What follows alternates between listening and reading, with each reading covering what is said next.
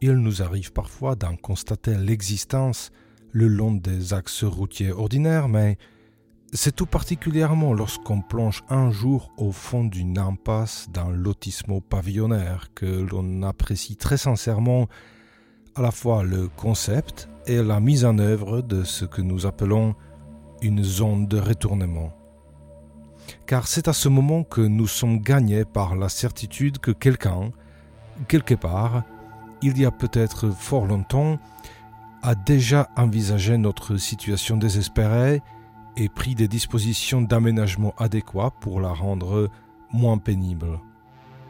Et oui, ces petits ronds-points et ces placettes tout au fond des allées des rosiers et des allées des papillons sont parfois la petite lueur d'espoir au fond du tunnel.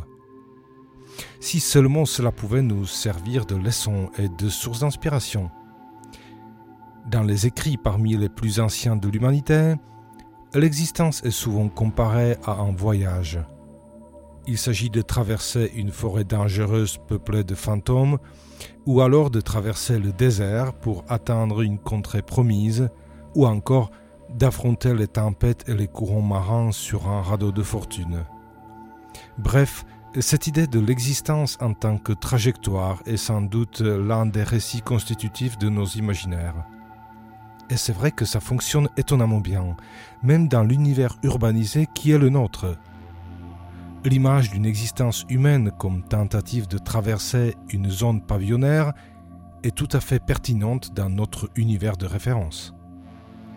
Il semblerait bien que ce soit là notre destinée collective moderne, ou du moins notre situation historique, justement à propos de nos chères situations comme nous, elles ont parfois du mal à se repérer dans l'univers moderne où toutes les allées ont tendance à se ressembler. Par conséquent, il arrive très fréquemment qu'elles n'évoluent pas du tout dans la bonne direction. Leur santé se détériore, elles deviennent mauvaises, voire catastrophiques.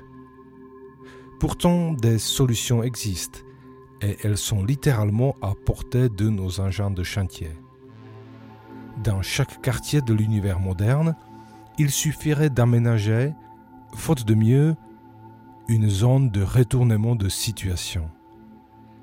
Ainsi, les situations pourraient s'y rendre afin de s'y retourner et pouvoir par la suite évoluer dans une direction beaucoup plus souhaitable. Des situations dramatiques pourraient enfin faire demi-tour et s'améliorer petit à petit des situations sans issue pourraient connaître un nouveau départ. Évidemment, de nombreux détails restent à régler, les dispositions et les dimensions précises, qui, bien entendu, conditionneraient la taille des situations susceptibles de se retourner, mais aussi les modalités mêmes du retournement. Est-ce que les situations sont suffisamment autonomes pour venir se retourner toutes seules? Ou faut-il prévoir un accompagnement adéquat? Un personnel formé pour amener des situations dans les zones de retournement et les aider à s'y retourner? Faut-il y placer des appâts très précis afin d'attirer les populations de situations visées? Tout en évitant des retournements doubles, des volte-face déroutantes ainsi que d'autres revirements indésirables? Quoi qu'il en soit, et malgré l'apparente familiarité que nous entretenons avec les situations, force est de constater qu'il s'agit d'un champ de recherche relativement nouveau. La situationnologie reste en quelque sorte à inventer au croisement des disciplines fort variées. Mais là encore, l'effort de tout un chacun sera fort bienvenu. Rien n'empêche d'expérimenter de son côté, carrément chez soi par exemple, voire même en l'absence de moyens, dans son propre esprit. Absolument. Ouvrir un petit laboratoire imaginaire de retournement de situation et de mettre sur pied un protocole personnel original. Puisque rien, absolument rien n'interdit de penser que les situations qui se trouvent en ce moment même dans des impasses imaginaires ne pourraient être retournées grâce à des dispositifs purement imaginaires.